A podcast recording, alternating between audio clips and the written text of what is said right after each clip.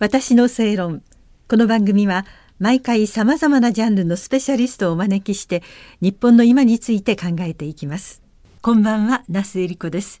今夜のお客様は評論家で日本ウイグル協会事務局長の三浦小太郎さんです。よろしくお願いいたします、はい、三浦です。よろしくお願いいたします。三浦さんはあの月刊正論の9月号からウイグル人の証言というのを連載されていらっしゃるんですけど、あの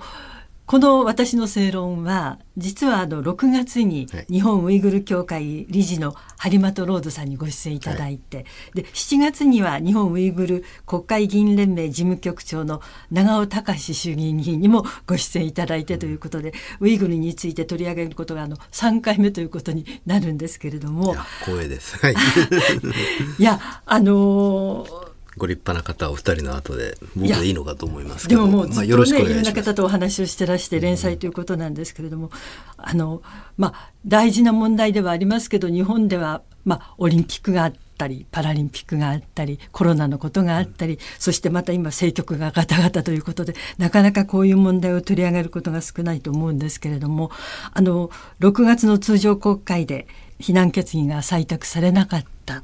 これはどんなふうにご覧になりましたか？いやそれはもちろん残念だったですよ、はい、あの特に僕がやっぱりねやや感情的にこれはおかしいだろうと思ったのはミャンマーに対する非難決議があっという間に通ってはい、こちらが通らなかったですよね。そうです、ね、私はですね、あのミャンマーに対してはあの非難決議に賛成している人間ですし、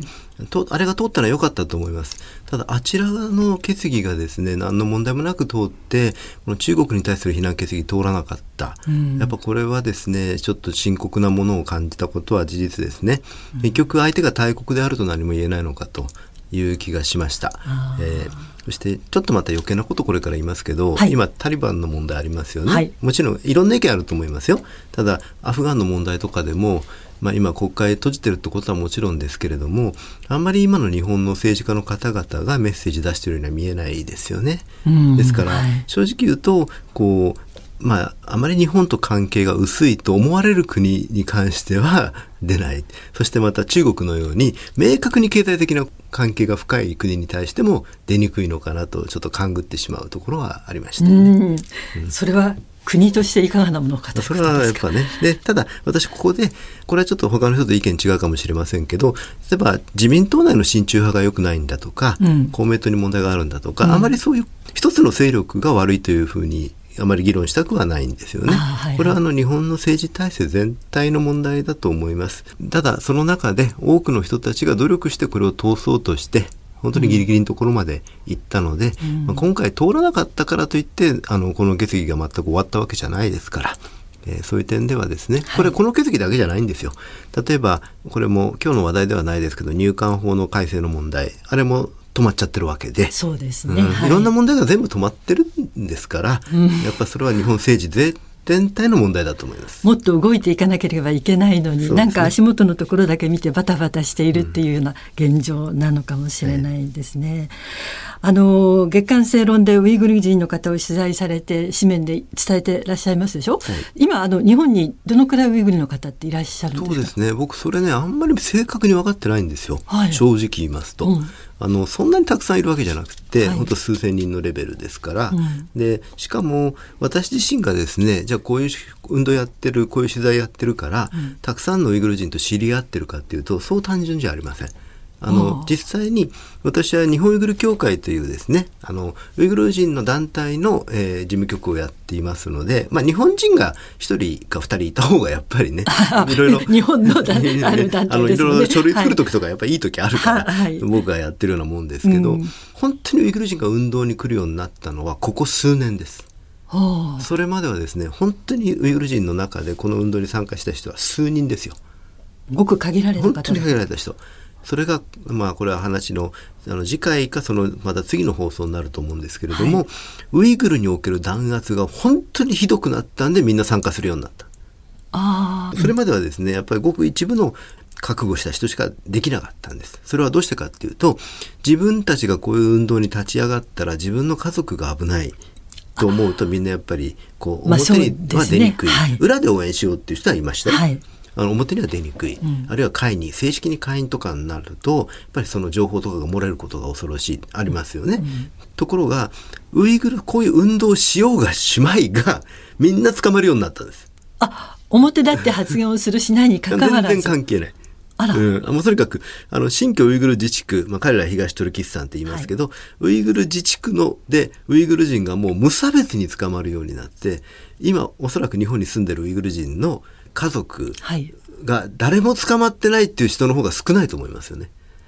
でまあそれは私統計取ってませんよ、はい。そういうそこまでひどい状態になったので、うん。もう彼らは黙っていたらどうにもならないと思ってこの教会の運動に入ってくるようになったんです。あー。でそういうのがこの数年間で、はい。だから僕も彼らとそんなに深くこのまだ接してるわけじゃないです。うんただある程度の付き合いはあるつもりですけれども、はいもうそういう非常に厳しい状態の中で彼らやってきたんで、うんあのこの取材に答えることもすごく勇気のいることです。あこの日本の雑誌に出るということもすごく大変特に特に正論とかに出るのは大変ですよ。うんもう中国政府から見たら反中国の雑誌ですから。うん、そういうところで発言をする。するっていうのはもう、まあ、ものすごい危険が伴うので、うんそれでどうしても名前を出せないとか、うん自分の出身地を出せないと、はい。まあ、私には言ってますけれども、それは私はあの録音しても永久に出すことはないです。あ、もう三浦さんのところで止めておくという。ことですね。これはもうあのルールです。あ、はいはい。うん。で本人が録音を消してくれと言われたら僕は消します。はあ。あの何人ぐらいの方にインタビューしてらっしゃるんですか？あの紙面でご紹介してるのは一ヶ月にあの三人のそうですね。方ですけど。まあこれは雑誌の方がはいやらしてくれればですけど、はいとにかく10回はやりたい。はあ、30人はやりたい。30人はやりたい、それってある程度一つの目安というか方向性を示せるものということですか？例えばあの9人とか6人とかで終わったらそれが客観的な証言というふうに誰も見てくれないと思いますね。ああごく一部の限られたということですね。でしかも30人っていうのははいもちろん30人だって少ないっていう人はいるでしょうけれども、うん本当に捕まってる人家族がやられてしまった人あるいは運動していてや捕まった人、はいあるいはこう宗教イスラムの信仰を守ろうと思って捕まった人いろんな例がありますよね。うんあるいはこここに住んでいるウイグル人でも日本国籍を取ってる人、はい。まだ取っていないあ人ね。はい。あるいはその働いている環境全部違いますでしょ、そういったもののサンプルとしてはやっぱ30人ぐらいは絶対必要だろうと思うし、はいそうでないと私が恣意的に選んでいるかのように見見られたりある程度意図を持ってそうですあのはいい一方的な、あの運動の宣伝のように見られるのはきやっぱり避けたいのであそのためには最低限の数っていうのはいると思います。なるほど。また次回詳しくお話伺わせていただきます。よろしくお願いいたします。私の正論お相手は日本放送の那須恵理子でした。